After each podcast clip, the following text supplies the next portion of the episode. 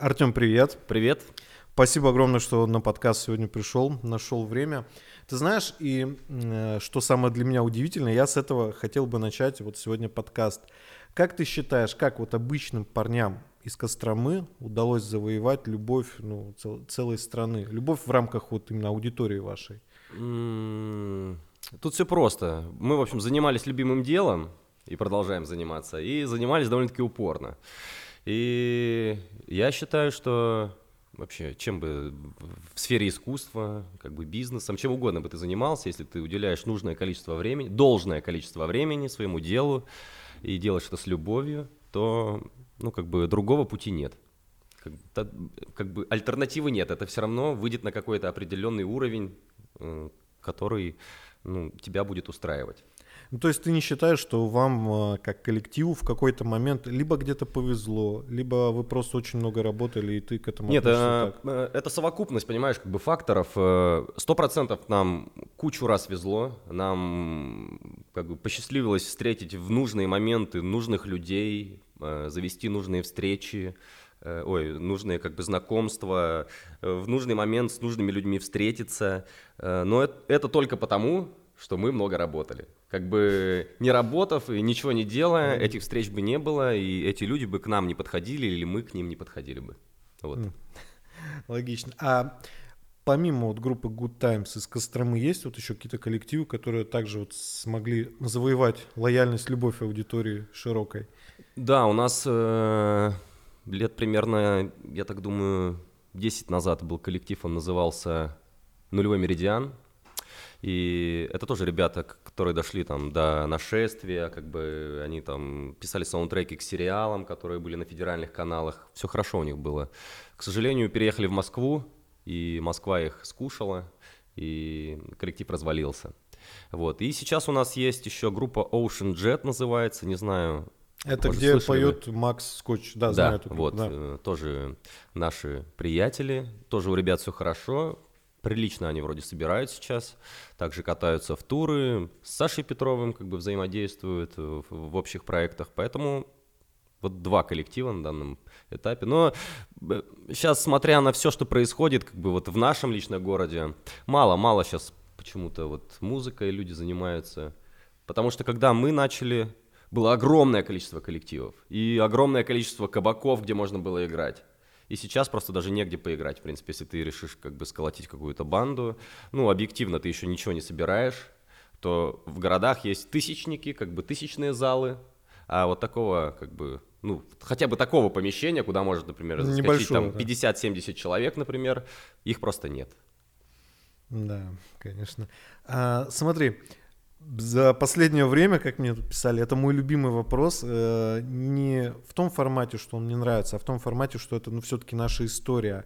А как ты чувствовал себя, когда был локдаун, пандемия? Сильно ты просел в финансах? Вот, чем ты занимался? Потому что многие остались без работы, то есть даже биткоин сильно очень обвалился. То есть каждая сфера вот работы, какая бы она ни была, она себе прочувствовала. Да, конечно, закрытие. Мы сильно провалились, были какие-то сбережения. У меня работала в это время супруга стоматолог. Врачи продолжали работать, благо. И, было тяжело, но с концертами такой был... У нас не сильно большой локдаун, мы там на 3 месяца, по-моему, остановились. И эти 3 месяца мы писали альбом, а с августа мы уже начали, или с конца июля мы уже начали играть концерты. И, где можно было, какие-то закрытые, какие-то там корпоративные истории. И как-то все более-менее вырулилось. То есть ты, в принципе, с минимальным дискомфортом это пережил? Да, как бы не голодал. Хорошо. А на данный момент, помимо Good Times, твоя рабочая деятельность ни с чем не связана? Да, я нигде не работаю. Правда, вот еще мы 1,5 года назад открыли кроссфит-зал в нашем городе, как бы вот с напарником, и вот еще это сейчас развиваю направление. Кроссфит-зал, а как называется? «Свобода». Да. Просто не говоришь так таинственно. Нет. У нас в городе, так как Кострома меньше, чем Ярославль, и у нас не было, так, это направление было не развито, и мы как бы вовремя, так, ну, на мой взгляд, вовремя прочувствовали это и вот открыли большой зал. А, то есть до этого кроссфит-залов у вас... Ну, у нас были какие-то маленькие такие, подвальные, такие местечковые. Кроссфит все-таки это такие большие площади, это такие большие пространства для большого количества людей. Вот мы попытались это воплотить в жизнь. Угу. А тренеров как набирали? Это ведь интересный процесс, потому что в кроссфите, ну, обычный бодибилдер вряд ли будет что-то понимать. Да, это все... Это как раз мой друг... Тире-напарник, с кем мы открыли, он сам как бы один из самых у нас топовых был и остается тренеров в Костроме, и он как бы набрал под свое крыло, под свое начало, как бы он знал, кого брать, и вот нам повезло с этим, что как бы за ним пришли люди. Угу. Ты говоришь, открылись вы год-полтора назад? Ну, мы открылись в 2019 году в ноябре, если мне память не изменяет. То есть до пандемии? Ну да, мы проработали 3-4 месяца и хлопнули нас. А, знаешь, интересный момент. А как по аренде вам? Были какие-то вам скидки? Да, нам повезло, что мы, в принципе, за 4 месяца, которые были закрыты, мы заплатили аренду как бы одного месяца. Полного, то есть месяца? Да. Офигеть. Да. Офигеть. У нас здесь такого не было, просто прикол. Мы сами не ожидали, мы даже не просили, в принципе, у арендодателя таких условий, но они сказали, раз не работаем, значит не платим. Все по-честному было. Офигенно. Но мы не работали подпольно. Многие залы, например, как бы работали подпольно, закрывались, и мы как бы решили честно и открыто сотрудничать с арендодателем, раз сказали нам, не платите, но не работайте, чтобы у нас не было проблем, если какая-то проверка. И мы не работали. Да. Я хожу на ММА, то есть уже достаточно давно, и мне приходилось подпольно заниматься. То есть стучалась полиция, в общем, мне приходилось там брать швабру там, или еще что-нибудь, типа мы прибираемся там, ну, потные, короче. Да. Все равно. Экстремально достаточно было, не хочется повторять дальше. Странное время, да, было. Я думаю, мы будем долго об этом помнить. Думаю, учебники истории отразят на своих страницах как бы это время. И учитывая, что многие сейчас жути наводят о том, что какая-то третья волна. Как ну, Европа закрылась, как бы Чехию закрыли, Германия закрылась, еще кто-то там уже... И полностью... Франция, по-моему, на неделю, на две. Да, Франция, такое. Как бы полный локдаун такой же повторили. То есть вообще какое-то время страшное это. Да. И, казалось бы, мы живем в такое технологически прогрессивное время, что какая-то болезнь, ну можно придумать лекарство. У нас миллионер в космос ракеты отправляет. Казалось бы, ну такое только в фильмах Марвел, наверное, было там про Железного человека, а тут у нас есть там Илон Маск. И не придумать лекарство, то есть и придумали его, по-моему, только вот какую-то вакцину сделали, но непонятно, работает она, нет. Отзывов я не нашел на Яндекс.Маркете никаких, поэтому как бы ничего не ясно. И тут третья волна, я думаю, ну вообще прикольно, потому что когда была пандемия, я никого не мог пригласить, но мне откровенно сказали, там, либо у нас нет концертов, там, либо даже в Москве там были жесткие ограничения на передвижение, то есть я не мог никому приехать, то есть я... подвис в таком плане творческом, но я думаю, ты меня понимаешь, когда ты не можешь заниматься творчеством, а хочется, ну потому что нечем больше заняться. Ну у нас проще с этим, видишь, наше творчество разделяется на концертную деятельность и все-таки композиторскую, и поэтому я себя прекрасно чувствовал без концертов, просто сев за написание и за запись альбома нового. Как бы это тоже ничуть не хуже и ничуть не интереснее, чем концерты давать.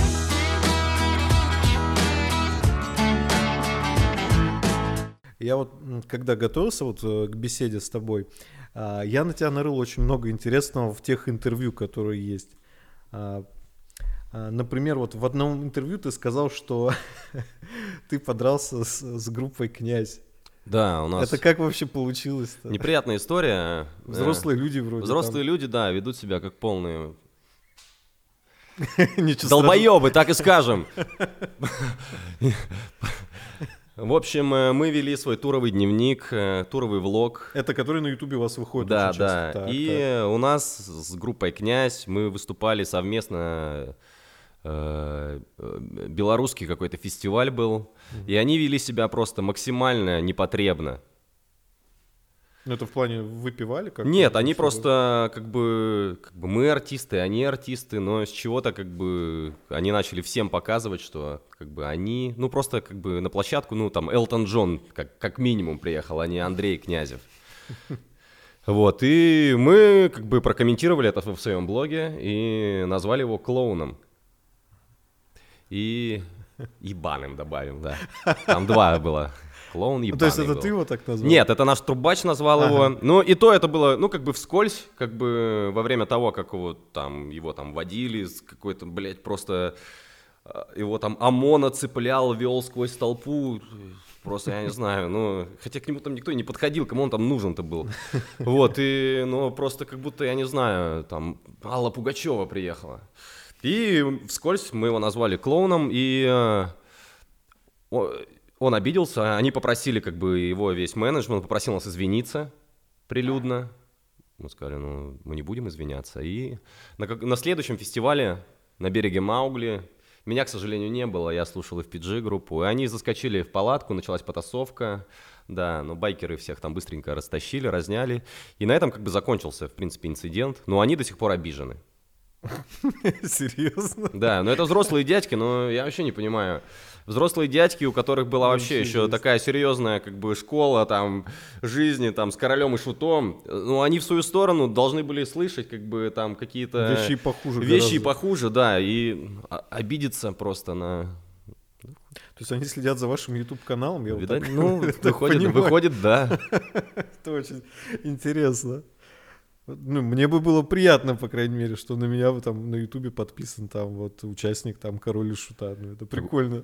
Либо им, конечно, кто-то скинул, но опять кому это надо. Не знаю, ну, в общем, это максимально какое-то странное и с их стороны поведение. И они до сих пор пытаются вставлять палки в колеса нам, там, на каких-нибудь фестивалях, там, ну, не знаю, в общем. Офигеть, вообще дети какие-то. Да, ну, это какой-то детский сад, и я сначала как-то на это с какой-то ответной агрессией как бы реагировал, а потом думаю, ну, не знаю, это вот как с каким-то, с малохольным, с дурачком каким-то, знаешь, там, спорить. Ну, в общем.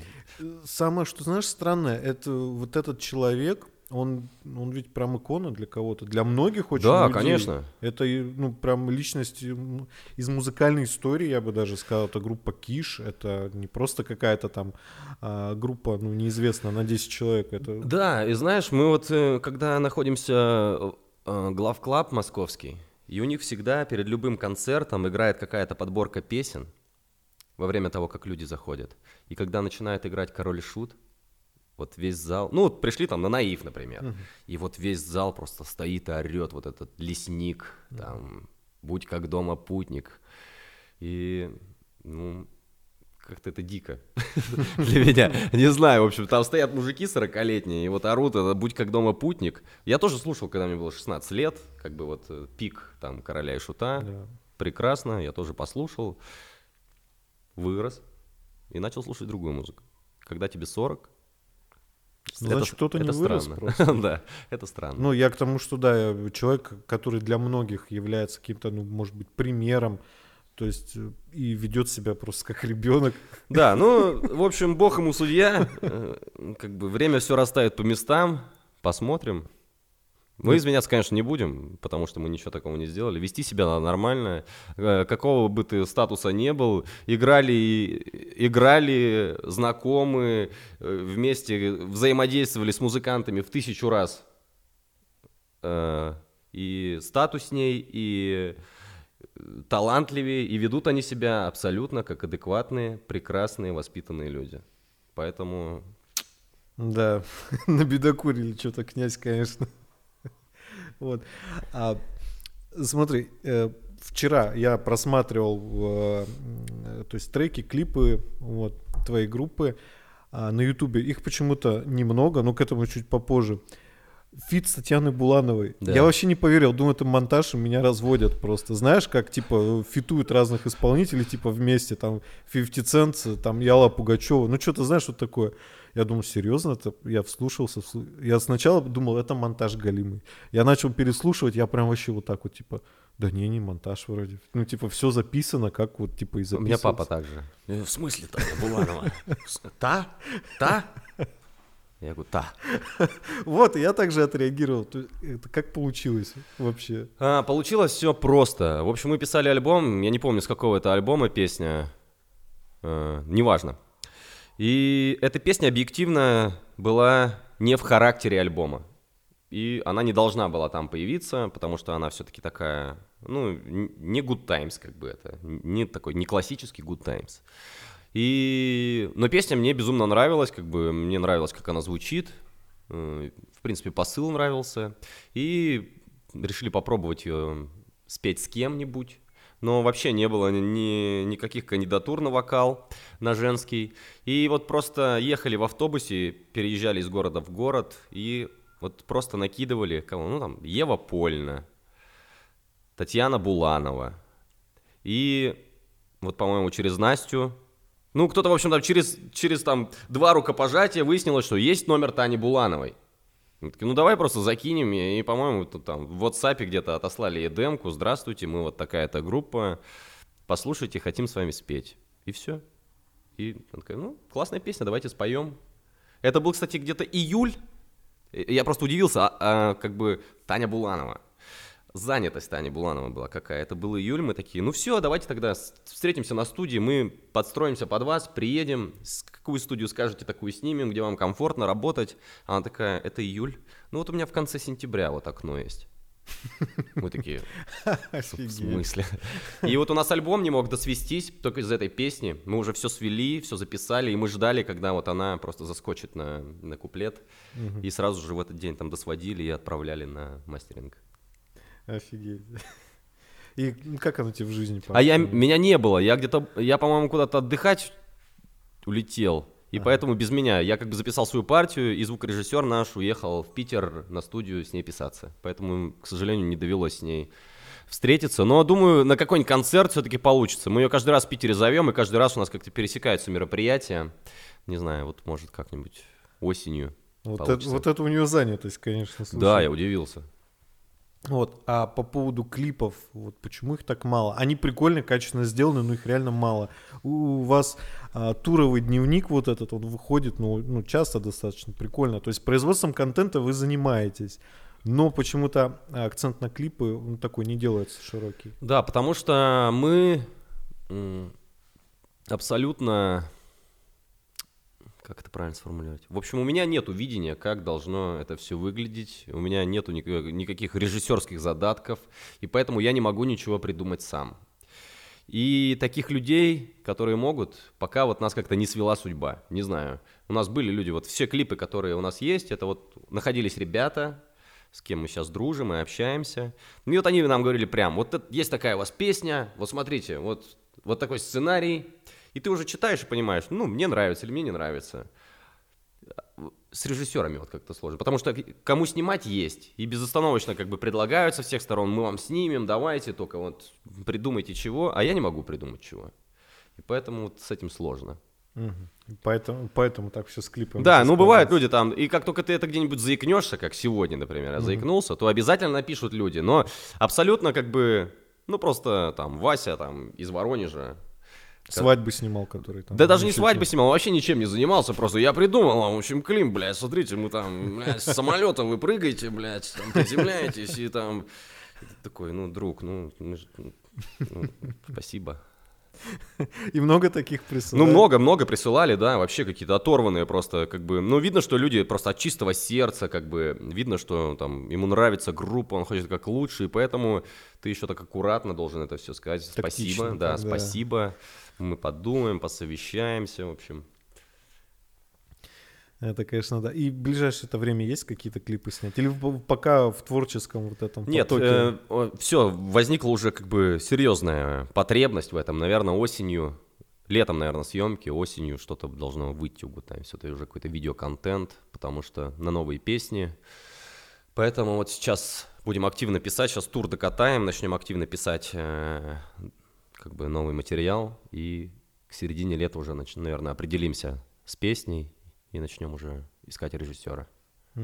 А по поводу финансов на съемки клипа, вы собираете через краудфандинг как-то или свои сначала как-то вкладываете? То есть это достаточно дорого снимать клип. Да, это достаточно дорого, хотя мы работаем практически постоянно уже на протяжении нескольких лет с одной и той же командой All Star TV. Ребята как бы сейчас уже работают там и с Гариками Сукачевыми, и с Алисами. Как бы у них полный фарш, там стадионные съемки. И так как мы большие друзья, они все нам снимают, конечно, за бесплатно. Ну, мы платим как бы только там за аренду оборудования, за каких-то привлеченных людей. Поэтому здесь нам очень сильно повезло. Но в принципе даже с таким условием, что тебе снимают бесплатно, это все равно какие-то лютые бабки выходят. Да. И... А кто-то ведь full прайс платит еще. Да. Там. И краундфандинг, по-моему, мы не запускали на клипы. Мы пару раз... Не знаю, как-то мы запускали на альбомы. Не знаю, у нас как-то это плохо собирается. Хотя довольно-таки уже большая фан-база, но не знаю.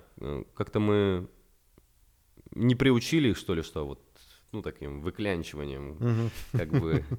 Мне это саму максимально не нравится. И я это еще готов принимать на уровне... Ну вот наш уровень нашей группы — это вот последний рубеж. Просто дальше, когда ты уже группа, собирающая там 5000 человек, когда у тебя билет стоит 2,5 рубля на твой концерт, то есть ты явно не бедствуешь. То есть я пришел к тебе на концерт, 2,5 рубля заплатил, и еще ты выставляешь потом, типа, ребят, собираем на клип, денежков вообще нету,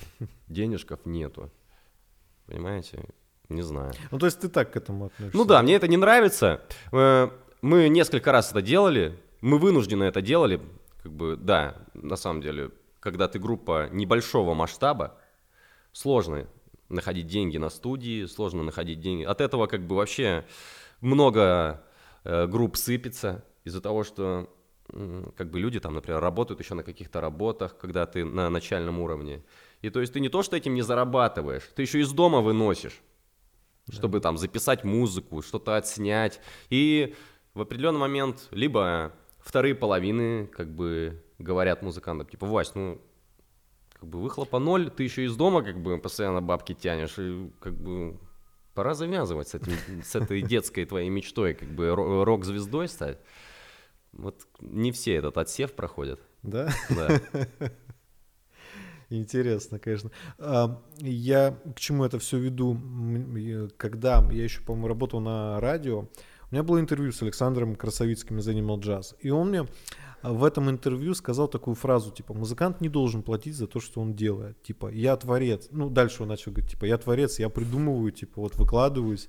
Я считаю, что, типа, например, как вот в США, например, очень хорошо в Америке с продажи с iTunes, там вообще бешеные. Там нет такого, там, скачать что-то левого еще, там за все платят. Там нет такого, знаешь, чтобы на Netflix купить паленый аккаунт. Это вообще другая культура потребления.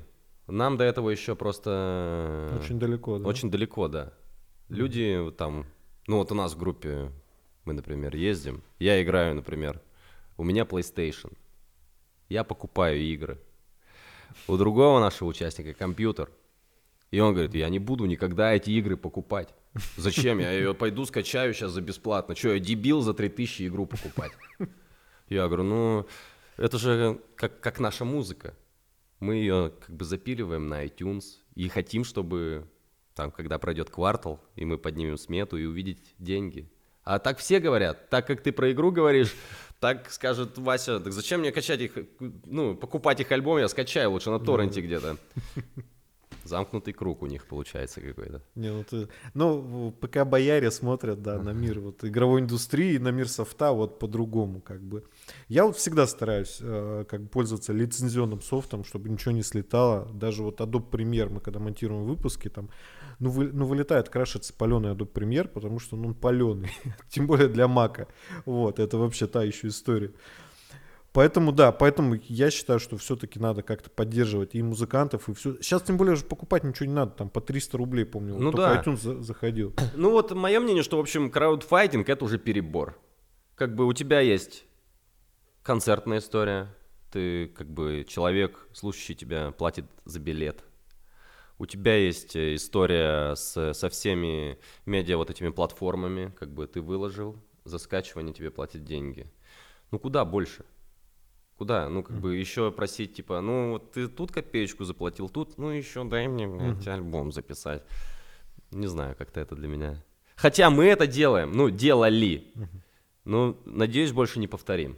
Угу. Опять же, вот для маленьких групп, у которых нету пока такой финансовой как бы стабильности из-за музыки, наверное, другого выхода нет. Это классно, если кто-то соберется и накинет тебе 50 тысяч рублей, и ты за 50 тысяч рублей там с кем-то сможешь свести там пару своих треков. Это будет круто, если такую возможность дадут. Ну, то есть вы уже, как ты имеешь в виду, вырастаете из этого немного? Ну да, как бы дальше мне будет зазорно, понимаешь, как бы собирая энное количество людей в регионах и в Москве, говорить, что, блин, у нас нету 300 тысяч рублей, чтобы там записать альбом. Угу.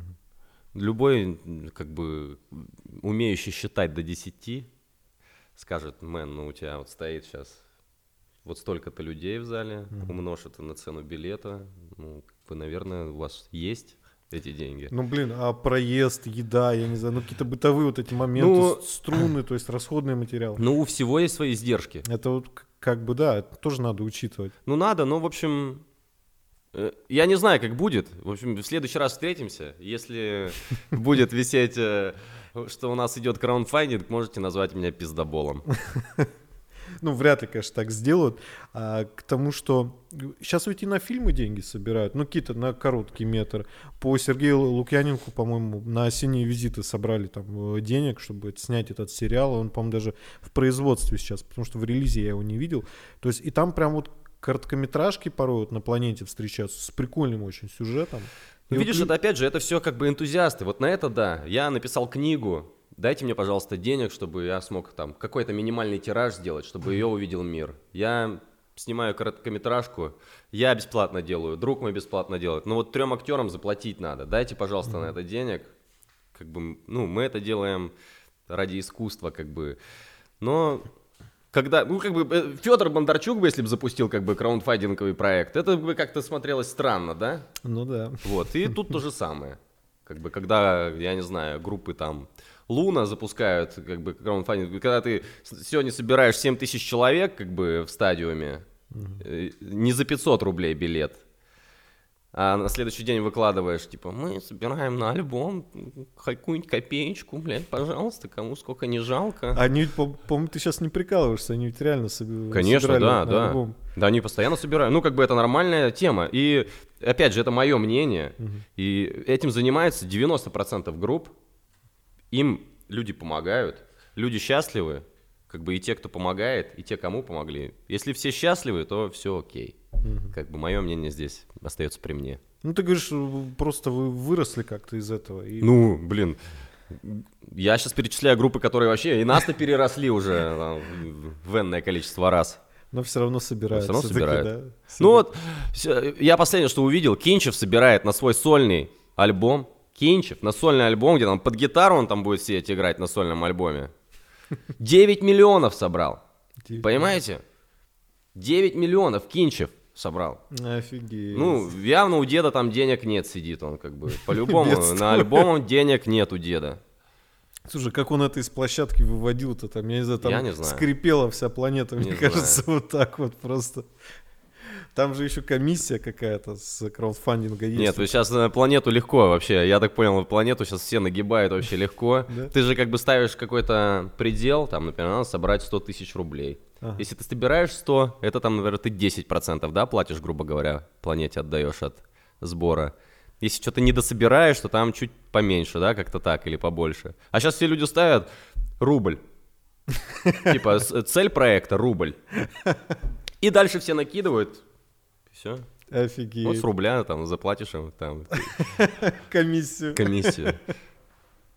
Офигеть. Я вот не знал, кстати, про это. Я последний натыкался, и у всех как бы там рубль, цель, рубль, да, рубль. Там 100 рублей цель, например, проекта. Офигеть. Мне кажется, кто-то из планеты сейчас посмотрит, скажет, что-то мы, блин, это самое. Уже даже в подкастах угорают уже над нами, типа, и надо что-то делать.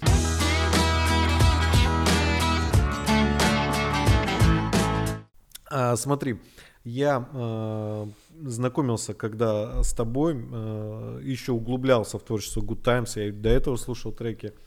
Мне, знаешь, что показалось очень таким непонятным немного для меня, в том плане, что в твоих треках, в клипах твой лирический герой, не ты, сейчас речь не о тебе, а именно о твоем лирическом герое, он, его волнует, то есть проблема, то есть алкоголя, секса. А когда я начинаю изучать тебя как личность, то, что есть в интернете на виду у всех, соответственно, я прихожу к выводу, что ты примерно семьянин, у тебя есть собака очень прикольная. То есть и как бы я ловлю такой, знаешь, диссонанс от того, что там со мной общается человек через свои треки и говорит о таких вещах, хотя в жизни он не такой жесткий, он не рок-н-роллит что-то где-то, знаешь, не беспределит. Вот, то есть скажи, это образ все-таки? Да, конечно. Это стиль, это образ. Стиль, это образ, да, и это альтер-эго такое. И, к сожалению, люди редко разделяют это, два этих, да, потому что... Они думают, ты в жизни такой. Ну да, они думают, я в жизни, блядь, в лосинах, в леопардовых, как бы, с цепью золотой, и полупьяненький, иду, всех кисок за жопы трогаю, и, ну, и когда я спускаюсь со сцены, мы уходим в гримерку, я, например, выхожу фотографироваться, и все такие, ты такой грустный на самом деле, ты такой скромный, я говорю, ну... Блять, не фотографируйся, значит, ну не нравится, не знаю, вот люди, да, не разделяют вообще. Ну странно, почему к актерам так не подходят? Ну как бы я вчера фильм смотрел, а вы там хуй знает, убийцу играли, вы чего, не убийца что ли? Ну не знаю, вот вообще. То есть они прям тоже сильно удивляются, что ты не такой какой-то на сцене, вот жесткие там рок-н-ролльщики. Ну, кто как бы, подольше слушает группу, и кто как бы там, что-то смотрит, какие-то наши видео, туровые там, или кто там читает какие-то интервью, те, конечно, знают там. Большинство тех, кто слушает много лет Good Times, они там и супругу мою знают, как бы, и все...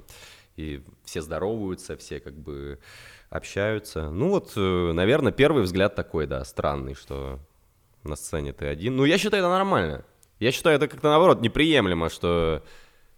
Ты одинаковый там и не, там. Не то, что не одинаковый, как бы, вот я не понимаю артистов, которые, он приехал, как бы, вот, как из автобуса вышел в своих этих трикошках, в которых ехал из Ижевска до Ярославля, и в них же на сцену пошел, как бы... Ну, ты артист, как бы, мое мнение. Ну да, не знаю. Ну правильно. Я вот понимаю, к чему ты ведешь, к тому, что, например, Мерлин Мэнсон, какой он на сцене, какой он дома, конечно, это вообще разные люди. Конечно, и от этого круто, как бы, смотреть, например, мне, на персонажа, как бы, это четко осознавать, что... Мне даже все равно, какой он в жизни, в принципе, какой Мерлин Мэнсон в жизни, мне все равно, или там... вокалистом Рамштайна, хотя он там вообще скромняга, типа супер скромняга, но глядя клипы и концерты, ты такой, вау, ничего. Ну это шоу, это вообще ничего себе, да.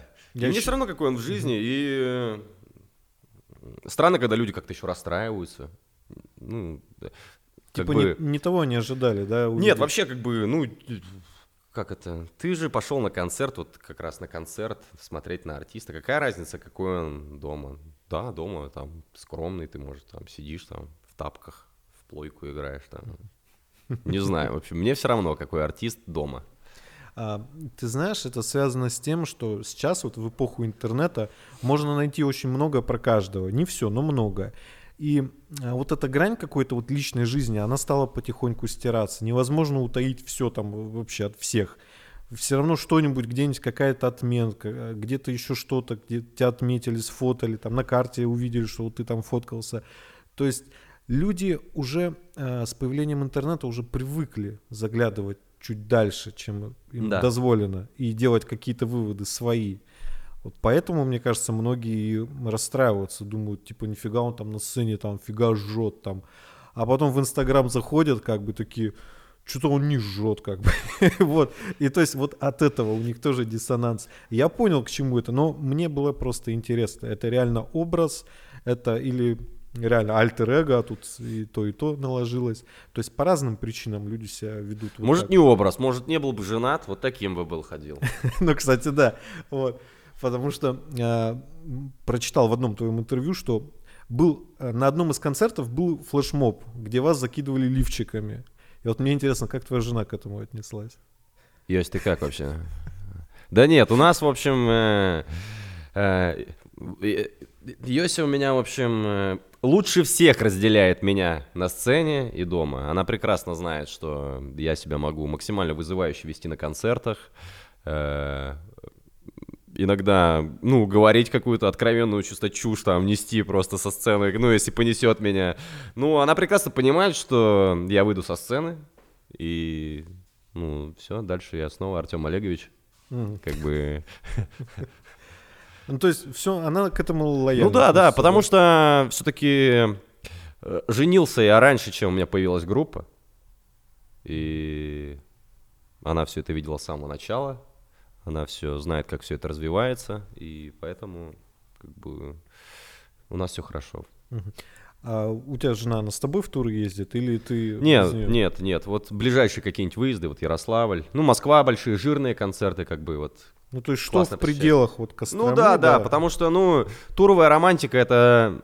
Это не романтика. Это не романтика, это все преувеличено, это все просто затекшие спины, жопы квадратные от этого автобуса, это недосыпы. Это сбитые режимы сна. В общем, ну, как бы прелести там никакой.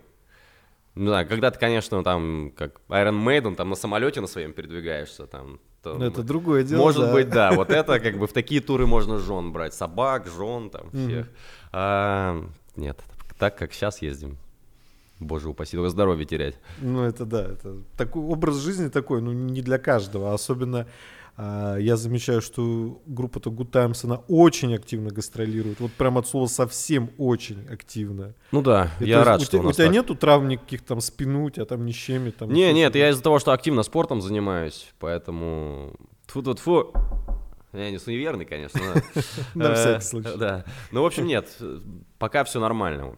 Пока все нормально, никаких травм. Травмы вот у нас у басиста ногу сломал в этом туре. И с гипсом ездит, с костылями сейчас уже... Не знаю сколько, 10 концертов уже. Ой, блин, как он так умудрился ногу сломать? Он да. Прыгал? Мы выпили весь виски в Казани, который был. Весь, вот свезли на главную площадь, блядь. Мы весь выпили и дальше начали гулять. Вот, и там он подскользнул. Слушай, я вот... тоже в твоем интервью натыкаюсь. Это вообще кладезь какой-то определенный. 98% вопросов, в принципе, можно убрать и оставлять вот только по одному, по два. Вот смотри, наткнулся вот я на твои следующие слова. И как только мы не выступали, и в трусах, и без трусов, и лазали по потолку во время выступления, когда ты в таком состоянии, кажется, что это здорово. Когда анализируешь это после, то все-таки понимаешь, что вел себя как дурак. Да. Тут замазано слово было, потому что цитата взята из интернета. Скажи, пожалуйста, вы реально без трусов выступали? Зачем вы это делали? Это какой-то вызов самим себе был? Да нет, это все, это просто, это в самом начале был какой-то байкерский фестиваль был. Нет, это все просто переизбыток алкоголя. Понимаешь? Ты серьезно? Да, конечно. И на начальном этапе творчества у тебя мало концертов. Ну, например, 1-2 концерта в месяц, дай бог. И для тебя это просто праздник. Понимаешь, это просто событие, и ты на этом событии отрываешься вот как на свадьбе просто, понимаешь? Ты поехал в другой город на концерт, ты просто себя ощущаешь уже рок-звездой себя ощущаешь, понимаешь? Ты едешь в Иваново, там насрать, что билеты никто не купил там, но все равно вы с пацанами сели в 2 легковые тачки, поехали, просто вот с 2 рук вот так залили в себя, и все. У нас были концерты, понимаешь, не то, что там в трусах, без трусов. Были концерты, которые в моей памяти их не было. Я ехал в Иваново и выезжал из Иваново. А что было между, да? Что между этим было, не знаю. Офигеть. У нас такой последний был, как бы, вот Казань, где все ноги переломали, чашечки вылетели. У нас звукорежиссер на следующий день такой. Я просто, говорит, помню, вот что, ну, как бы, вот интро началось, и мы выходим из гримерки в зал. И все. И на этом, как бы, закончился день. Офигеть. Да. Слушай, вы, ну, в то время, я не знаю, как вы сейчас... Нет, сейчас был, мы сейчас, как бы, вернулись к этому, ну... Все в разных, как бы, пропорциях, но вот мы 3 недели ездили, вот 3 недели было просто жестких, вот жестко. У тебя вот есть у самого в организме какой-то, вот, знаешь, тумблер, когда ты пьешь и понимаешь, что уже много? Уже, или нет такого? Просто как бы ты можешь пить, и потом уже тумблер выключается сам, грубо говоря. Нет, тумблер есть, и в обычной жизни я как бы не употребляю алкоголь в таких количествах. Но тур — это, ну, какая-то отдельная история. Я не знаю, просто... людям, не занимающимся этим, это не объяснить. Что такое тур? Я не знаю, как это объяснить. Ну, ты занимаешься видеоконтентом, да? Ты выпускаешь. И вот если бы ты выпускал видео каждый день, и каждый день у тебя сборы просто, понимаешь? Просмотры просто летят, и ты такой, вау! Понедельник, вторник, среда, четверг, и у тебя безостановочно это летит. И ты такой, блядь, это, я просто супермен. И ты вот такой супермен каждый день. И ты можешь делать все, что хочешь. Да. Но у меня бы сил не хватило, я бы перегорел. Я понимаю, мой вот жизненный запас вот энергии на какое-то дело, будь то там YouTube или еще какая-то работа, я понимаю, что вот меня хватит вот настолько, например, вот на 2 подкаста в неделю. Больше это уже шляпа получится, потому что я не подготовлюсь больше, потому что у меня даже, ну, интереса особого не будет, а это уже лажа какая-то, когда тебе неинтересно, и ты такой, опа-опа, что-то подкаст ведешь. Не знаю, вот нам пока интересно, и поэтому вот, ну, я получаю максимальное удовольствие. Вот как с первого концерта, как мы начали этим заниматься, и по сей день ты просто в предвкушении. Вот я сегодня в предвкушении просто, я знаю, что сегодня будет четкий концерт, где будет много людей, и у тебя нету никакого страха, волнения, у тебя, наоборот, желание, ну, это наркотик, это как бы у тебя желание выйти на сцену. Смотри, вот ты сейчас заговорил про тур, а для тебя тур, вот ты можешь сформулировать, что для тебя тур? Это стресс, это праздник или это все вместе, это какой-то адреналин? Тур?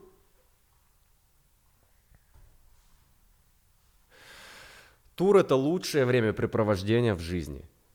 Ну, мы не берем как бы никакие семейные, как бы, понятно, что там...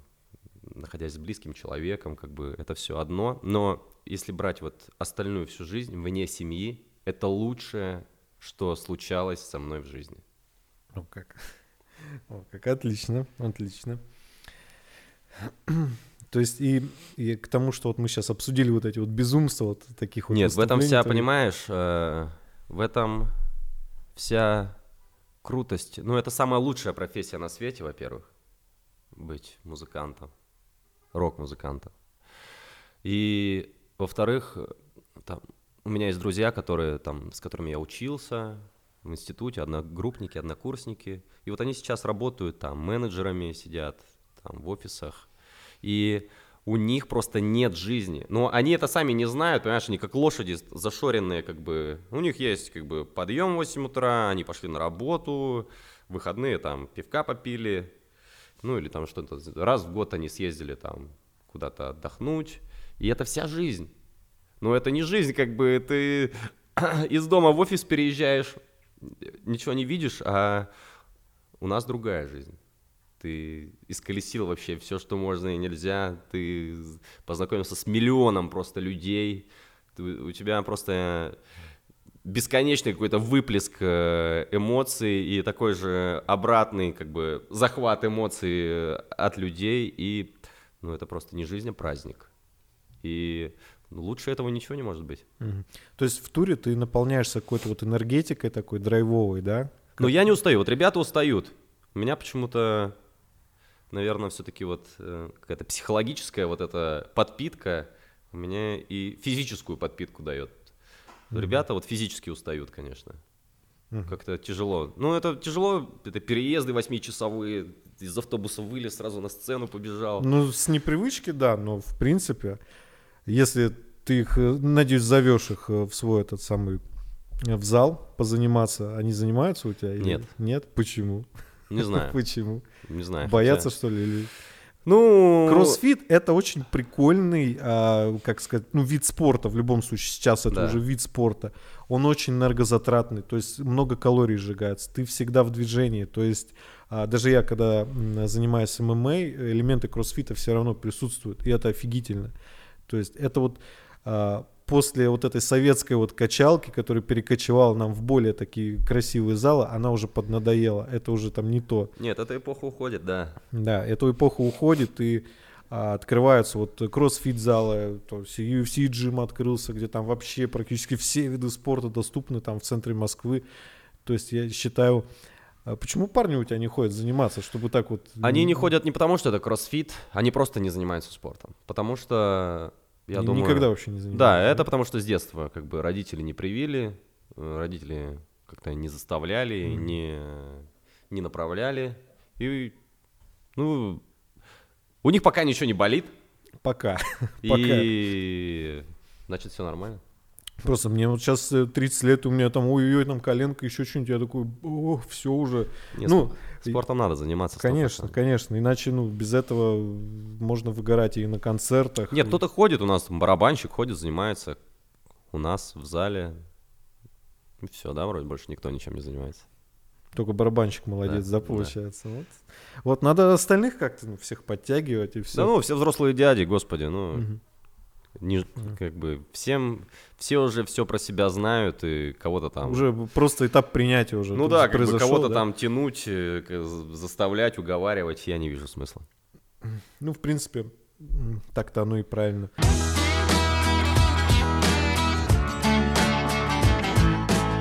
По поводу того, что вот я, знаешь, читал...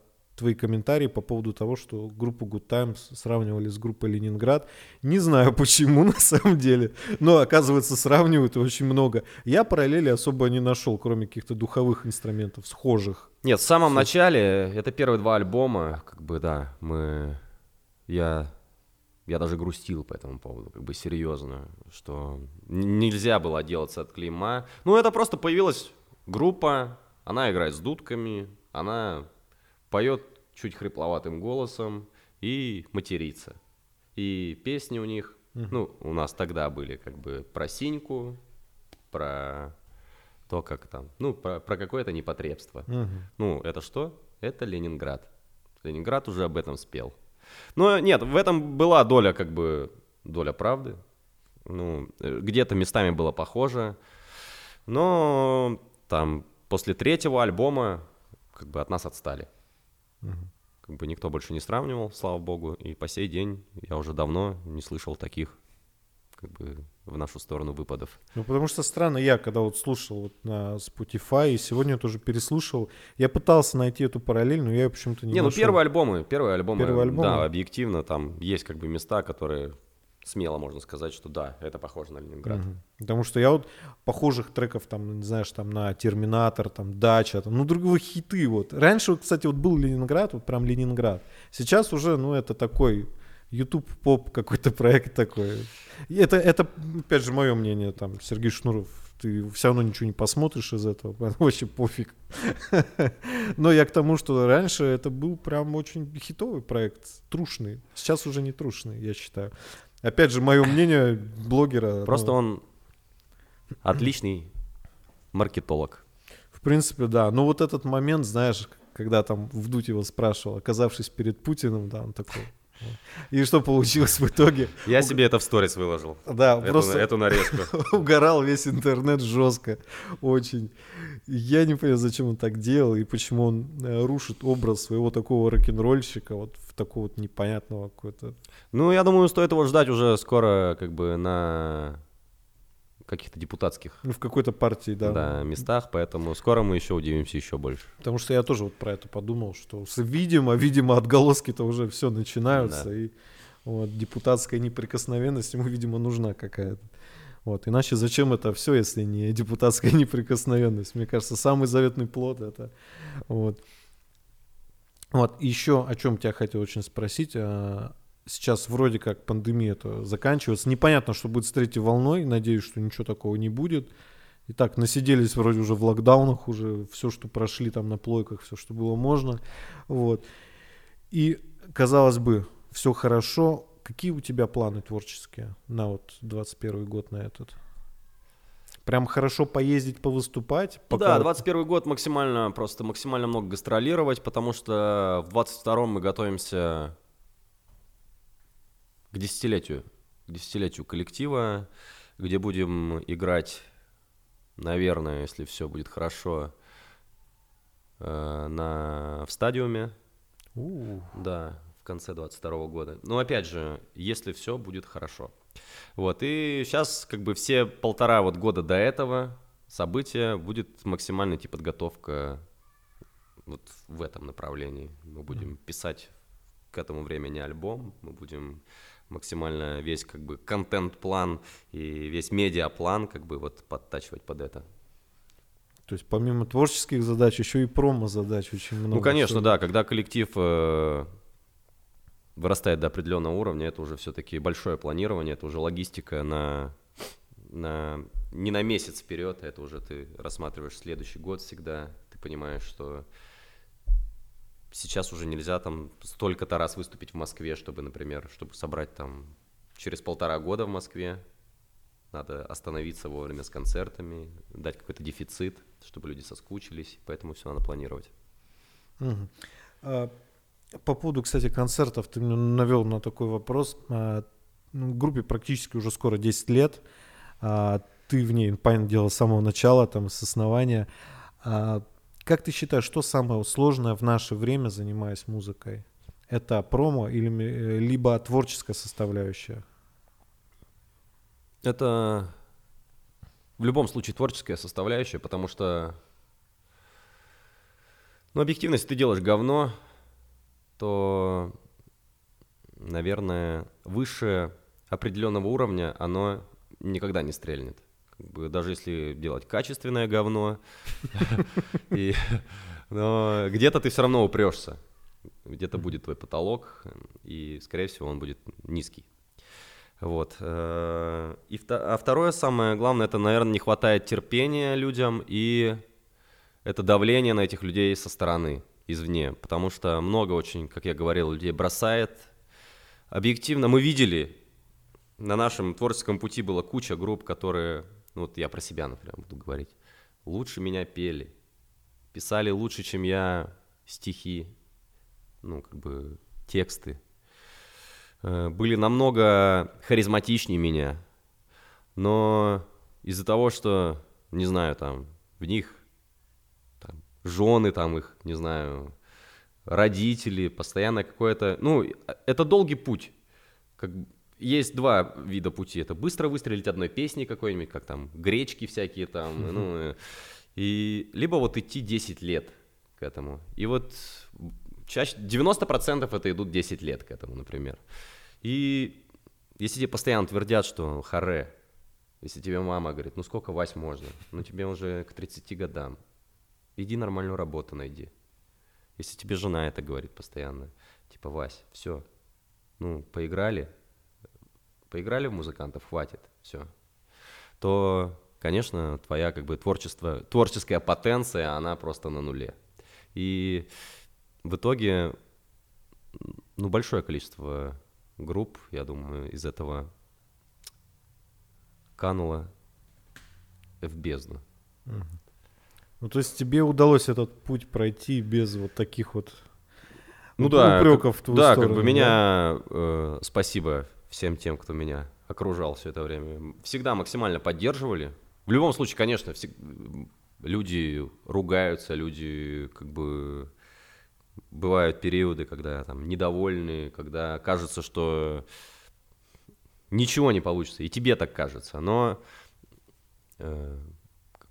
надо разговаривать, надо поддерживать друг друга во всех начинаниях, и тогда другого пути нет. Да. Хорошее мотивационное такое завершение, в принципе. Вот. Музыкальный путь, вот я как считаю, он вообще реально сложный. Даже будь насколько ты талантлив, либо не талантлив, всегда тяжело, жестко, потому что либо что-то упирается в деньги, а зачастую даже и денег недостаточно, чтобы что-то снять, например, сделать, еще что-то. Это реально тяжело. И потом еще на сцене надо выдавать себя, как нормально показывать. А запас творческой этой энергетики, он тоже не бесконечный. Вот. Можно сидеть там что-то придумать и выгореть вообще там на день, например, и все. Вот. А можно там месяц, фигачить, потом приехать домой такой, думаешь... просто хочется посидеть и просто отдохнуть, там что-то поделать. Потупить. Потупить, да, потупить, там поиграть в приставку, поэтому вот этот подкаст на данный момент я хочу завершить тем, что я надеюсь, все в музыке, в промо пройдет так, что стадиум вы соберете. Спасибо. Вот. В принципе, глядя на концертный вот этот большой график, глядя на то, как вас слушают на Spotify, на Apple Music я не могу глянуть, а на Spotify есть цифры прям сколько, один трек, там такой вот лучшие ваши треки прослушали. Посмотри на досуге, тебе будет интересно. Я думаю, цифры там очень хорошие, очень. Вот. Я надеюсь, что все пройдет так, что вы соберете стадиум. По-любому, надеюсь, что ты еще найдешь время, заглянешь ко мне на подкаст. Обязательно. Спасибо тебе огромное. Спасибо вам. Спасибо. Было приятно пообщаться. Взаимно.